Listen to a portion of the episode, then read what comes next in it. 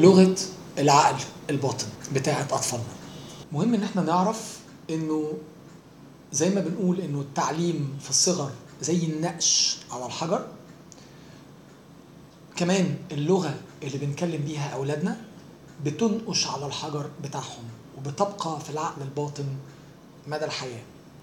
وبيقولوا كمان إنه اللغة دي بتصبح فيما بعد هي ال inner voice أو الصوت الداخلي اللي بيحدثوا بيه نفسهم even بعد لما بيكبروا ويبقوا في سن 40 و50 و60 و70 سنة.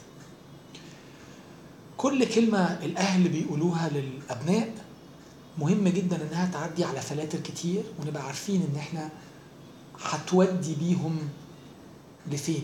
ممكن جدا إن أنا ألاقيه بيعمل شيء خطأ فأقوم أقول له خلي بالك أنت هتقع الكوباية دي هتتدلق اللعبة دي هتتكسر.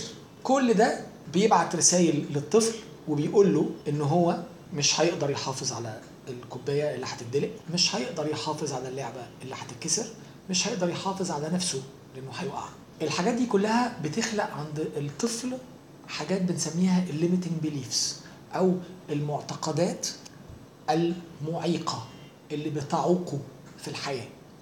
فبالتالي محتاجين نغير اللغة اللي بنكلم بيها أولادنا.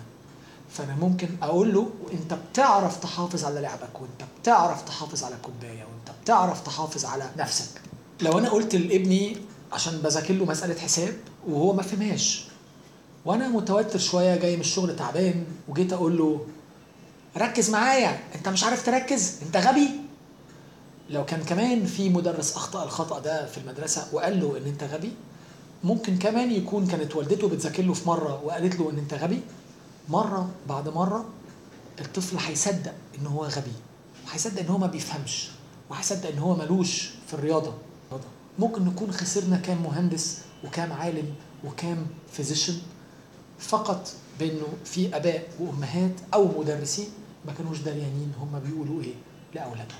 توجيهنا لاولادنا مهم جدا إن إحنا نبقى عارفين إنه هيكون في المستقبل هو لغة عقلهم الباطن.